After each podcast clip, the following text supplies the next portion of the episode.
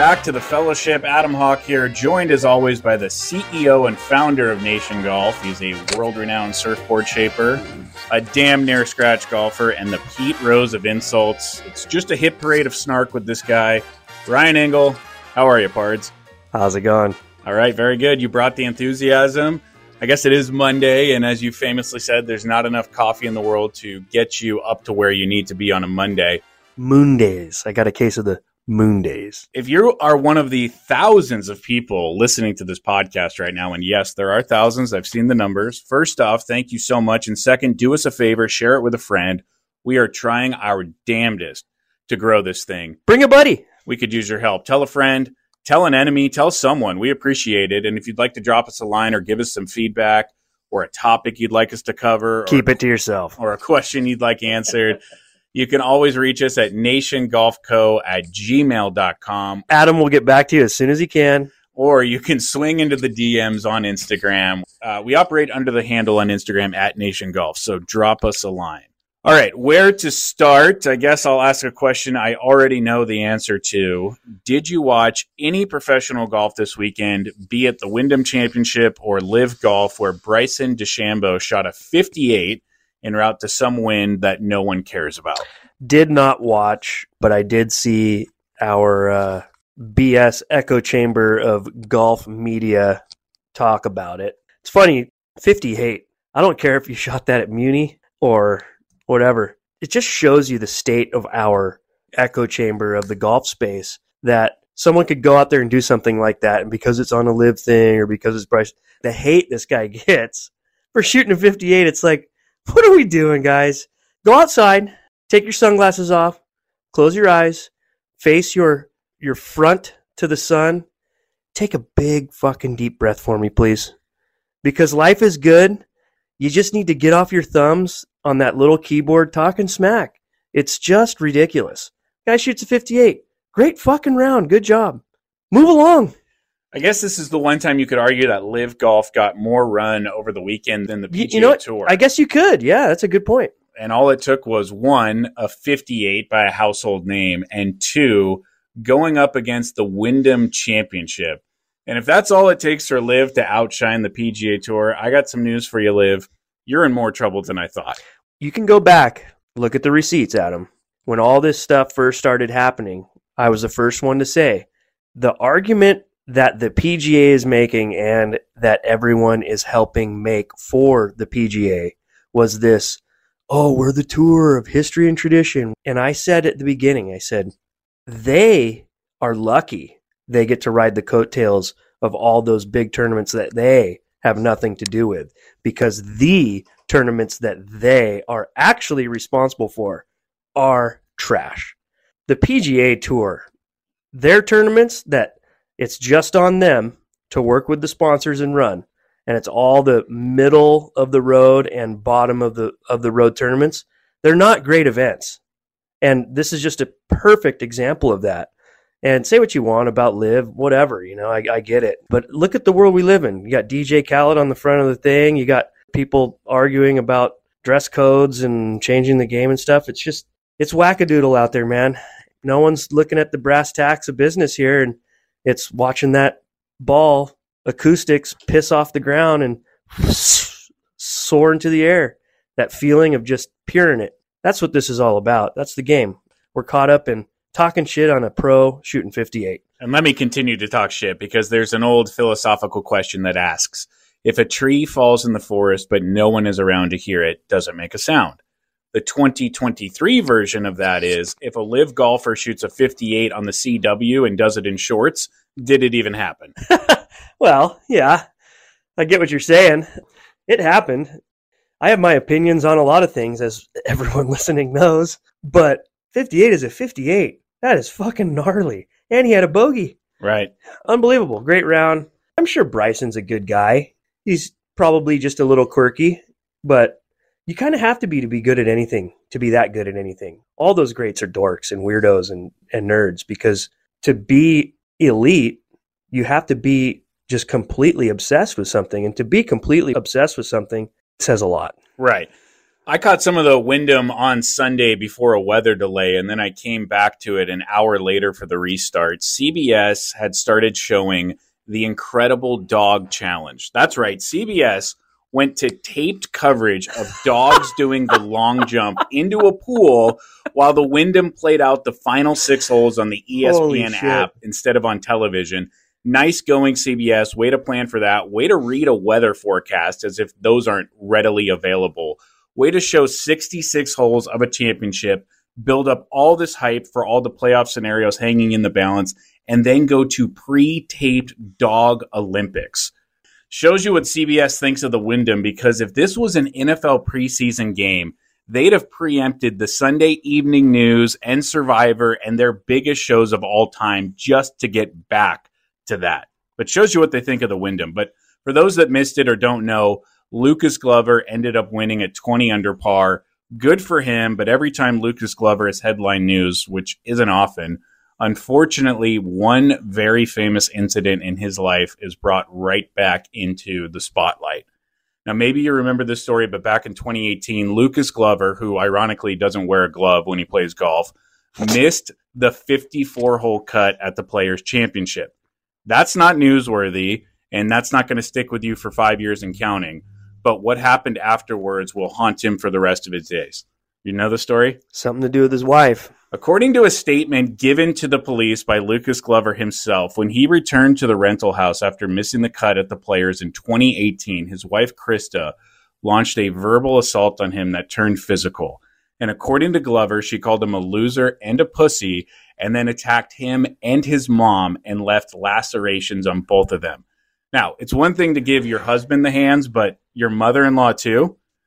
Glover also told the police that his wife frequently berates him after poor performances and even threatens him that he won't see the kids again if he doesn't play well. Now, how's that for a swing thought? Balance, rotate, stay on plane, finish to the target, and knock it tight if you ever want to see your kids again. Are they still together? Did they divorce? They're still together. They're still together because she was nowhere to be seen when he was doing all the kiss your kids and win stuff. Exactly. Now, the twist in this story is back in 2018, when the cops showed up and took his statement and started trying to put Mrs. Glover in the back of the squad car, she apparently resisted and kicked the door so hard that she actually damaged the police vehicle. And then she told the cops, quote, wait till the tour hears about this, you'll all be fired, end quote. And seeing all of this unfold was jarring enough to get Lucas Glover to retract his statement, call himself a liar, and drop the charges against his wife. Now, no one is laughing. We're not here to make light of domestic violence, but it's impossible not to think of that and not to think of her when I hear his name. And you just mentioned it. If you watched yesterday, you saw Lucas's kids with him on the 18th green crying, and it was a great moment.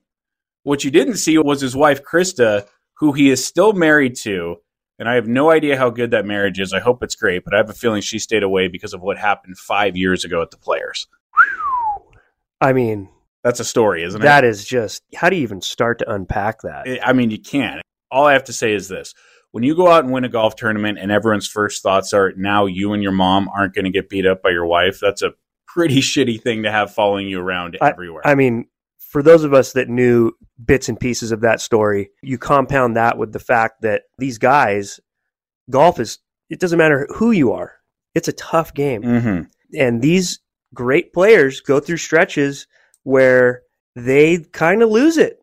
And you just wonder, are they going to get it back? You add that on to that story and you see him win and cry. I mean, you could see it on the kids' faces. These are kids that grew up watching their dad play golf and go from being up there in the mix constantly to like fighting for his job. And to see them crying, it's like they were part of the journey. They know it, you know. And so when I saw that he won, I was so stoked for that. But the first thing I thought, I didn't hit you up about this, but I was like, I wonder if they're still together because I just noticed that she wasn't nowhere to be seen mm-hmm. on, on the the final green. And what a putt to make on the on the last hole to win. Right. He didn't even need it, but he made that putt anyway yeah. to win. Nice way to go. And it was a great moment with his kids for sure. And congrats to Lucas Glover on the win. It's just too bad that the win couldn't be all about the win. Yeah. Because you do go onto Instagram and you see those comments and everyone's bringing up the wife and her going after him and the mom. And what's interesting is you mentioned how hard golf is and how hard it is to stay on top. At the time of the incident in 2018, Lucas Glover was a three time tour winner and had $800,000 in the bank from that year alone on tournament winnings alone. So it's not like he's some hack or some scrub. The guy had some coin in the bank for him and his family at the time where his wife attacked him, called him a loser and a pussy, and said, if you ever want to see your kids again, you better start making cuts. Greed is a hell of a drug. Isn't it? Let's swing it on over to our favorite place in the entire world golf Instagram. now, if you know us, you know that we hate golf Instagram more than any two people, dead or alive. No one has more golf accounts muted than us. No one tells Instagram to stop suggesting meme pages more than us. No one violently ignores this section of the internet more than us. But something very important caught our eye last week. A couple of things, actually. But the first one was Roger Steele, a very prominent influencer in the space, posted a reel, and the reel was a compilation of total jackwagon idiot tool sheds acting like asshats, wrecking the golf courses they were on, flipping carts, hitting themselves in the face with golf balls, celebrating errant tee shots that went into oncoming traffic on an adjacent highway, tasing each other on the tee box, and just absolutely shitting down the throat of the game and everything it stands for. The caption Roger Steele posted read, quote, I saw a couple of videos recently that made me feel away. First time in a long time, I feel like the game might need to chill out a bit. Anybody else feel like the golf community as a whole might need to have a little sit down, or is it just me? End quote. Your reaction to Roger Steele's now viral reel post and his caption asking, anybody else feel like the golf community as a whole might need to have a little sit down? Glad to see uh, someone on legs of which he has to stand on in this space finally speak up. You know, everyone's so easy to lay down their morals just for some clout and some traction and to gain more followers and more deals with companies and stuff. And it's just like, wow, man, when is the narcissism going to taper off a bit here? The sad thing is, I don't think it's going to change anything. I think as a society and a industry, everything's already been set up to continue business as usual.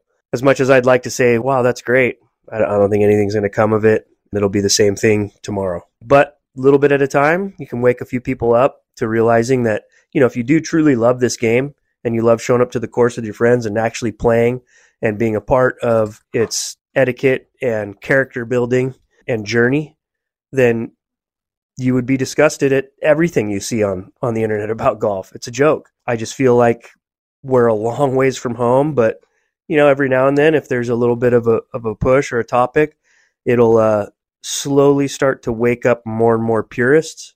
I'll be the grumpy get off my lawn guy for the rest of my life just because of all these idiots. Yeah, I don't even know if you need to be a purist to get woken up. I think anyone that's just gone out onto the golf course over the last three years and has seen this shit or opened up their phone and seen it, even a guy with half a brain or, or a gal with half a brain can say, that's enough of this. And the same way we're kind of seeing the pendulum swing back slowly in our society, where we might have overcorrected recently for some certain things and we're kind of coming back to the middle.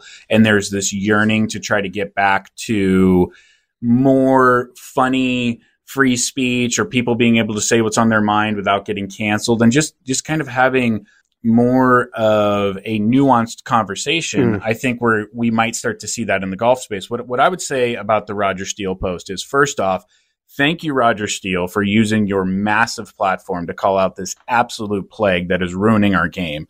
And we'll get back to how important his voice is for this in a minute. But secondly, to Roger's question, does anyone else feel this way or was it just him? Bro, we've been on this for years. And we've been attacked for it. Years, yes, and we've been attacked. No one has wanted to sit down the golf community and give it a talking to more than us. We hate this stuff. We don't just find it not funny. We don't just choose to ignore it for our own sanity. We vehemently hate this stuff. It makes us sick. And more than makes us sick, it makes us sad. So, no, it's not just you, Roger. And we did comment on Roger's post, or I commented, and we stand by this. We said there are two types of golfers in the world those that learned from someone older and those that learned on Instagram these past three years. This game is meant to be passed down, not brought down. You learned from someone older. I learned from someone older.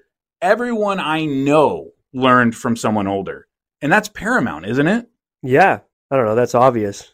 I never would have thought golf would have got this far this way, but we're here. I'm so thankful that I had swanky elders that respected the traditions and the etiquettes of the game, but also showed me how to properly have fun with it.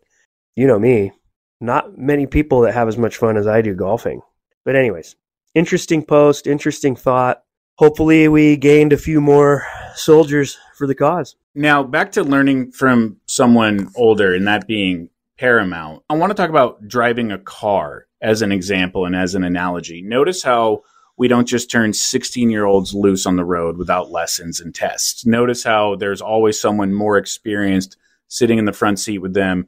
Notice the license required to drive and notice the same speed limits and stop signs that we all have to obey no matter our age or background. And why? Because the only way millions of people can share a road and enjoy the amazing benefits of driving is if we all follow the same rules. And as soon as someone thinks they're above that or they simply don't know what they're doing, that's when you crash. That's when something bad happens. That's when people get hurt. The same is true with golf. We share this space and it only works with rules. So when someone or people like us champion rules and etiquette because we're championing them for the greater good, for the ecosystem that is golf, for what makes sharing the space actually happen and work, it's easy for someone to look at us and say, you guys are gatekeepers, you're traditionalists, oh, and you're white guys. So there's probably a little bit of exclusionary prejudice or racism somewhere in the message you guys are saying. You guys are yearning for some yesteryear where you didn't have to tolerate these new types of golfers out here because you want to look out and see people that look like you. That is simply not the case, is it? No. When you have a bad argument, you resort straight to name calling. There's a number of ways you can name call. That's it. That's just regurgitating the same bullshit message because you just don't have an argument in rebuttal. I don't even hear that shit. I'm just like, oh, really? Yeah, I'm racist. Cool. Yeah, what else? Way to make something so, so gross and wrong watered down by just calling everyone that. It's like, let's get back to the meat and potatoes of this argument. What are we talking about here? Do you condone this behavior? You really think this is good? What have we done as traditionalists that is worse than what we're seeing on this very post we're talking about? This is fucking trash. Golf is a garden. Even the shittiest course takes an enormous amount of work to get that anywhere near playable. These are guys that probably have never mowed a fucking lawn in their life, let alone know how to start a lawnmower up why don't you just like shut your trap for a second and use your fucking ears and listen? The argument in rebuttal is just as trash as the actions we're seeing. Call me the gatekeeper, bud. I'll get the fucking tattoo if you want. But that argument and rebuttal likely isn't going anywhere because, like you mentioned, it's easy, it's cheap, it's uneducated, it's something quick to throw out there and kind of stand on some moral platitude that doesn't even make sense when you break it down. But because that argument exists and will always exist, that makes Roger Steele the best possible messenger for this. He's got a huge platform. He's smart and articulate. He represents the new age. And no one can call that guy a crusty old white guy yearning for a different time of exclusionary privilege. Right. So for him to come out and say this, it's perfect. I was so excited that it was him that said it because what he just did was give permission to so many people to echo those thoughts, thoughts that so many people were feeling but didn't want to say because of the names that you get called or because it might get misconstrued as something that it's not, like elitism or racism. Because as soon as a white guy says he wants golf to chill out and take a step back and honor etiquette and unwritten rules, the same rules that have carried this game for centuries, that guy gets called those things. Now, newsflash to everyone etiquette and rules and manners and respect for property, those things are not elitist or racist.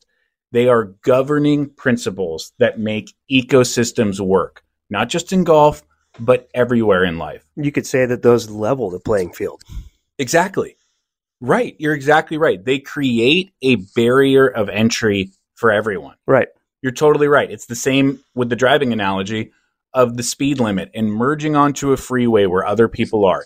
You got to be up to speed. You got to stay in your lane. It's not because anybody's trying to hold you down. It's because people want this to keep happening and going, and you're part of something bigger. So, how can you, the listener, help the cause?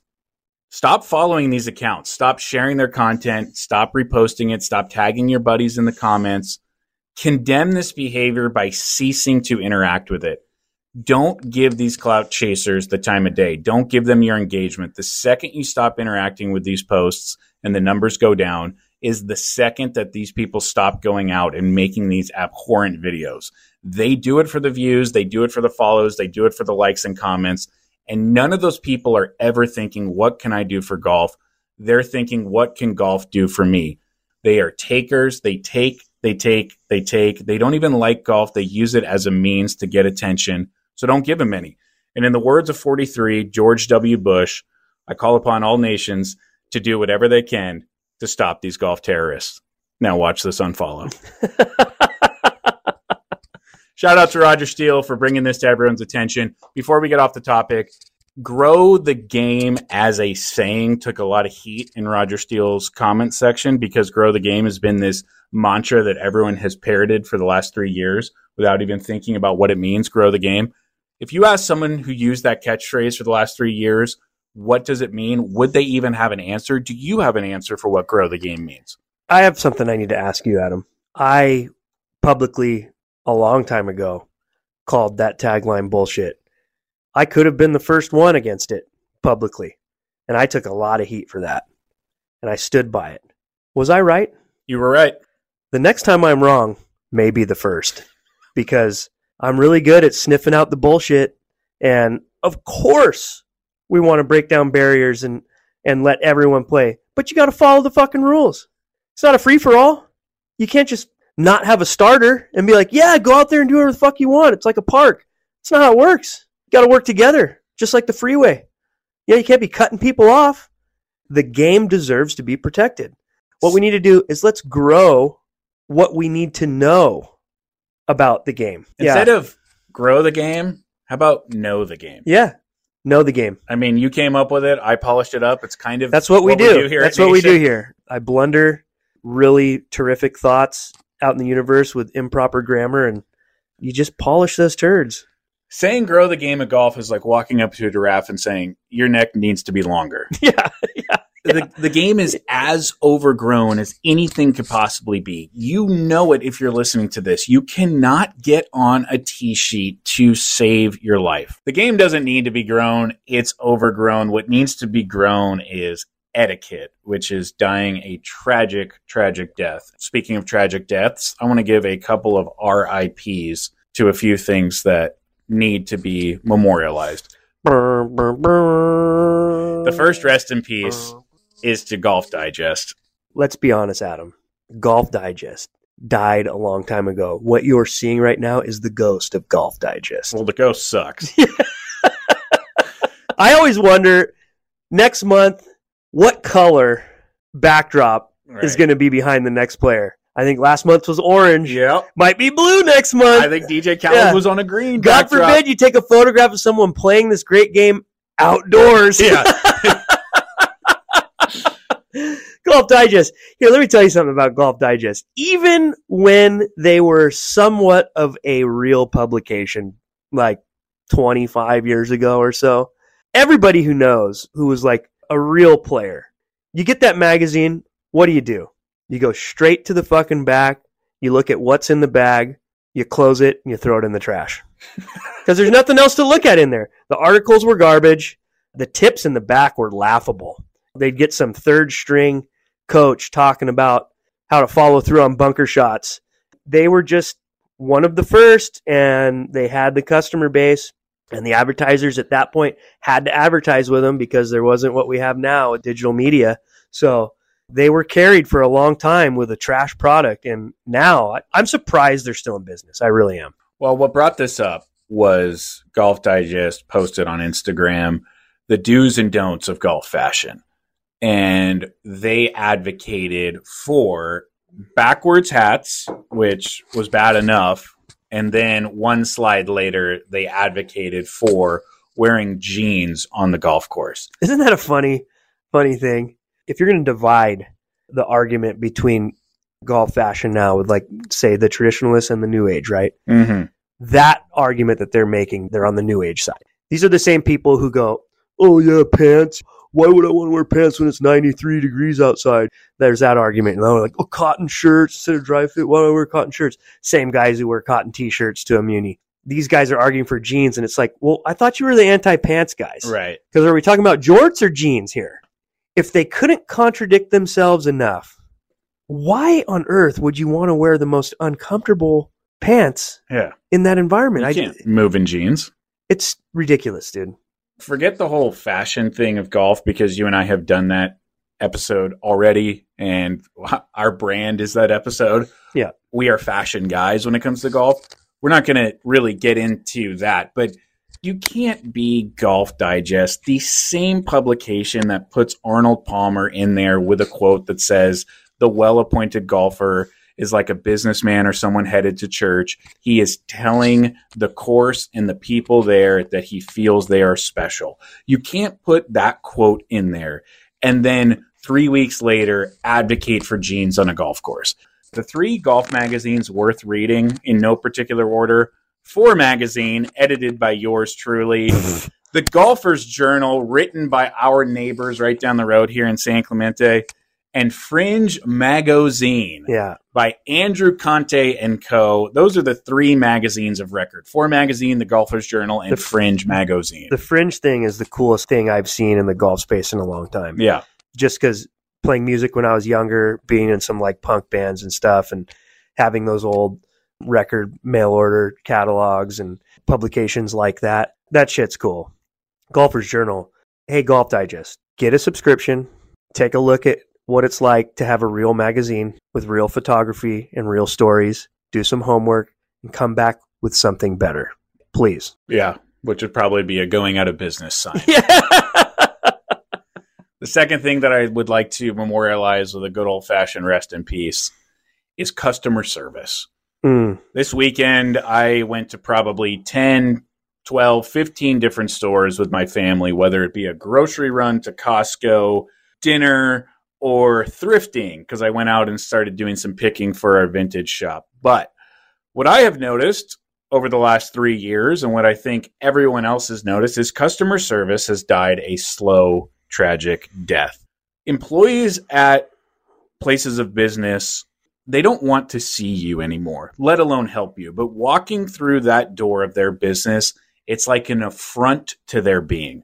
They don't want you there. They don't want to help you. They don't want to talk to you. You're almost a burden on what they were doing, which was looking at their phone or not wanting to work. Have you noticed that customer service across the board has just taken a massive growler? when you're in line at the Chick fil A or In N Out drive through and you're shocked at how nice the people are, that's when you know customer service has died. Because you're like, whoa, isn't it crazy how nice people are? And you're like, that's how it used to be. You walk into a store, hey, how's it going? Welcome. Can I help you find something? How's your day going? What what happened? What happened? Where'd it go? Yeah, you chose that job. Yeah, You chose to serve. right. And God forbid you call Oh, somewhere to get help. oh. I mean, come on. You might as well go out in the ocean and shoot Yeah. a flare up in the sky. Yeah, dude, it's just wow, customer service, yeah. Pretty pretty gonzo. It's it's so bad now when I go to places, especially like hardware stores, and like some guys just like, "Oh, I'm gonna help you find something." I'm just like politely with nicer words than this, but what my body language and what I'm really saying underneath my nice words is get away from me. I'd rather be lost in here for 30 minutes and find it myself. like I just I don't I don't want to deal with you yeah. because you, you're going to bring me down, bud. I, I've felt this for a long time and seen it in a number of places, but the place that I felt it the most recently. Are you familiar with the Buffalo Exchange? No. The Buffalo Exchange is a thrift store, but it's a little elevated in the sense that they curate nice vintage clothes. So it's like a Goodwill, but instead of you just dropping your stuff off in a garbage bag and getting out of there, you can go in there and sell your clothes to them, and then they'll resell it for 50 times what they paid for it. Yeah. They only sell the best looking stuff. A couple of things on this. One, they treat you like absolute shit. Like, how, how dare you even be born, let alone walk into the store with Yeah. those rags? You Yeah. think we want that shit? Yeah. and they go through your pile and they give 80% of it back to you and say this stuff's disgusting i can't believe that you're even a human being and then the other three things they say you know we'll give you six bucks for it do you want that six dollars in trade in or do you want two dollars in cash and you're like wow this is this is awesome Yeah. and that's after waiting in line for two hours to sell it and then they take the stuff from you and they promptly give you a swift kick in the ass to get the hell out of there. Yeah. but it's just it's it's a horrible horrible place. I was there looking for some vintage stuff for for our place. Didn't find any of course because screw that place. But also i had some stuff to get rid of from my closet. One thing that i got rid of was a dandy del mar button up shirt. Your wife owns dandy del mar. She is the designer. And the buyer who was like hipster personified on steroids like made cole young look like a square this guy looks at the dandy del mar thing and goes how do you know about this brand as if a guy like me, you know, who's wearing Kirkland signature slides would have no idea what I have in my possession, you know? He goes, How do you know about Dandy Del Mar? And I was like, Well, one of my best friends is the owner and designer, and she's married to my other best friend who's my business partner, and we're neighbors down in San Clemente. And he immediately did an about face, a 180. Welcome to the Buffalo Exchange. Yeah, what can we get you, sir? I all of a sudden became the coolest dude in the store. Yeah. and he was like, "I love this brand. This is the coolest thing going in Southern California right now. Dandy Del Mar. We can't wait to bring this shirt in and sell it." And I'm like, "Great, awesome." I'll tell Katie Kai that she's got a fan up at the Buffalo Exchange in Nice. Fullerton, California. Nice. Breaking down barriers. So good for Dandy. I've seen Dandy being worn by Aaron Paul, Bryan Cranston, Nick Jonas recently. But I think their biggest claim to fame is the Buffalo Exchange actually wanted a piece yeah, of their clothing. yeah, yeah. Yeah, that's when you know you've reached the top. Yes. So that was my weekend, kind of jumping around looking for old stuff. I did find a new set of clubs, and by new, I do mean a vintage set of Hogan's that we're going to put up on the website soon. The vintage section is looking good. How was your weekend, and what did you do? Jam packed. We never came up for air. Friday was left the office at at a reasonable hour to get ready. Went to my good good friend Justin Jung's wedding. Justin's been our uh, videographer for the Nation Desert Classic for years, over ten, and his wife Alexis. They had a beautiful backyard wedding. Their parents' backyard has this massive tropical retreat with this um, huge water slide and grotto and pool and like lanai and this whole thing and, and they decorated it beautifully and we just we just tied one on woke up a little groggy and went straight to the beach and we posted up at the beach way too long all day saturday wore ourselves out um, came back home put the baby to bed then went out to dinner at Windansea at eight o'clock after that and i slugged rum and cokes just so i could stay awake. Woke woke up woke up in the morning after that saw everyone in church and then uh, after church we uh, went to our friend's community pool in irvine and swam because palmer is a fish now it's crazy.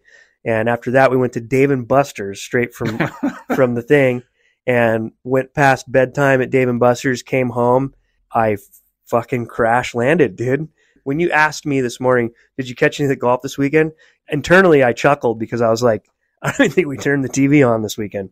Palmer's at that age now where it's just like we're just doing as much as we can all the time. Mhm. and as tiring as it is and as, at sometimes when you you kind of internally you're like god i just want to sit down for a minute you look back when it's all over you know monday morning and you're like god that was that was pretty pretty sweet but boy i'm tired yeah. Well, I'm really glad that I've made it a habit to ask you about your weekends now because, again, I don't see you on the weekends and don't really know what you do. And I have learned over the last two episodes that you drink Fireball at your house, which is so strange while watching sci fi.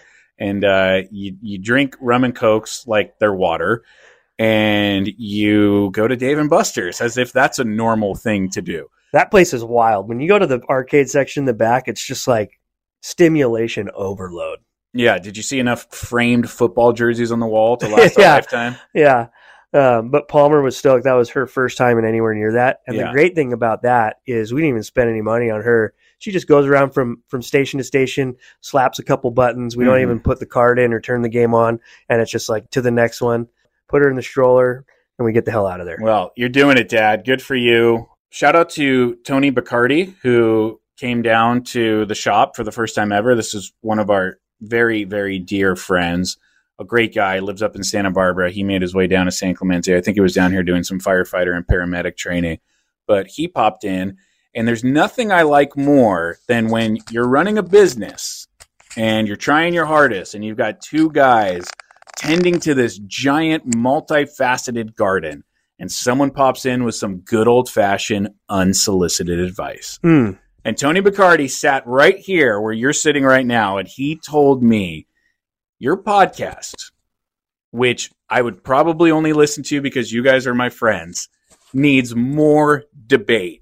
You guys need to be like Stephen A. Smith and Skip Bayless. Pick a topic, doesn't even matter if you believe what you're saying, and just argue about it. And I thought to myself in my head, there is no fucking way I'm ever going to do that. And then out loud, I said, That's a great idea, Tony. I'll look into that. Does Tony fail to realize he's one of my good friends that I just spent 15 years in the fake argument debate business Yeah. in radio? I never want to hear a debate or an argument about sports ever again. Adam, who's your greatest basketball player? Who's the time? GOAT? Is it Michael or LeBron? Do you want to argue that for a while? No. Okay, because I think we both think it's Michael, but according to Tony, you need to say something that you don't actually believe, and we'll get more clicks and downloads. so why don't you argue for LeBron? And we can debate if Tiger will ever No, win another major. Yeah, no thanks. Okay. Uh, who's the greatest quarterback of all time? Is it Brady or Montana? Joe Montana, dude. Isn't this great podcasting? Aren't you guys just dying to click on this? Yeah. There was a time in my life where that stuff was entertaining to me. Nowadays, you know, guys don't grow up as much. That's why they're still wearing the sneakers they grew up in. Like they're always trying to relive those those glory days. And I look, I get it. Nostalgia is cool. I'm I'm Mister Nostalgia. But personally, my nostalgic taste and my appetite for current life situations has just matured in a way where I see a lot of that stuff kind of as just celebrating false idols Mm. It doesn't tickle me quite like it used to. And look, I'm busier with other shit than I was when I was able to digest that content. So the idea of digesting that content not only isn't like just an afterthought, it's not even an option. As much as I maybe feel like I don't want to consume that anymore, I really can't. hmm Good for you guys. Go to Buffalo Wild Wings on Sunday with your polyester jerseys on, yell at each other, and sit on a bar stool. I'm going to be at the beach, dude. In my opinion, I got cooler shit to do. Now, I love Tony. You love Tony. Of course. We're just messing around. Thank you, Tony. Him giving us an idea shows that he cares. Yeah. And and we appreciate that. I, I don't think he realized that he is talking to a person in me who is allergic to sports right now. Yeah. I'm allergic. I just got out of it for 15 years. Well, maybe he, his point was that we need to argue about other shit. Yeah, but here's the thing. And to that point, I think the reason me and you are in business together and flying this niche flag is because we agree on most stuff. I mean, we could have an argument about why I think Radiohead isn't a great band. Well, you would lose that argument. Radiohead is the greatest band of all time. Pull your head out of your ass. Ah, I don't know. Um, I think the reason why we cohesively get along and run a company together is because we generally agree on most stuff. Just like we probably agree, it is time for this episode to come to an end. It's just when I'm starting to have fun. Yeah, You just know, like I get to that point where I start to like, I accept your presence, then I start to slightly appreciate it, and I'm like, okay, this isn't so bad. Oh, wow. I we warmed you up. Just like uh, Golf Digest and customer service, this podcast is over. Thank you so much for listening to the fellowship. We really appreciate it. And we, as always, will catch you next week. Know the game, shrink the game.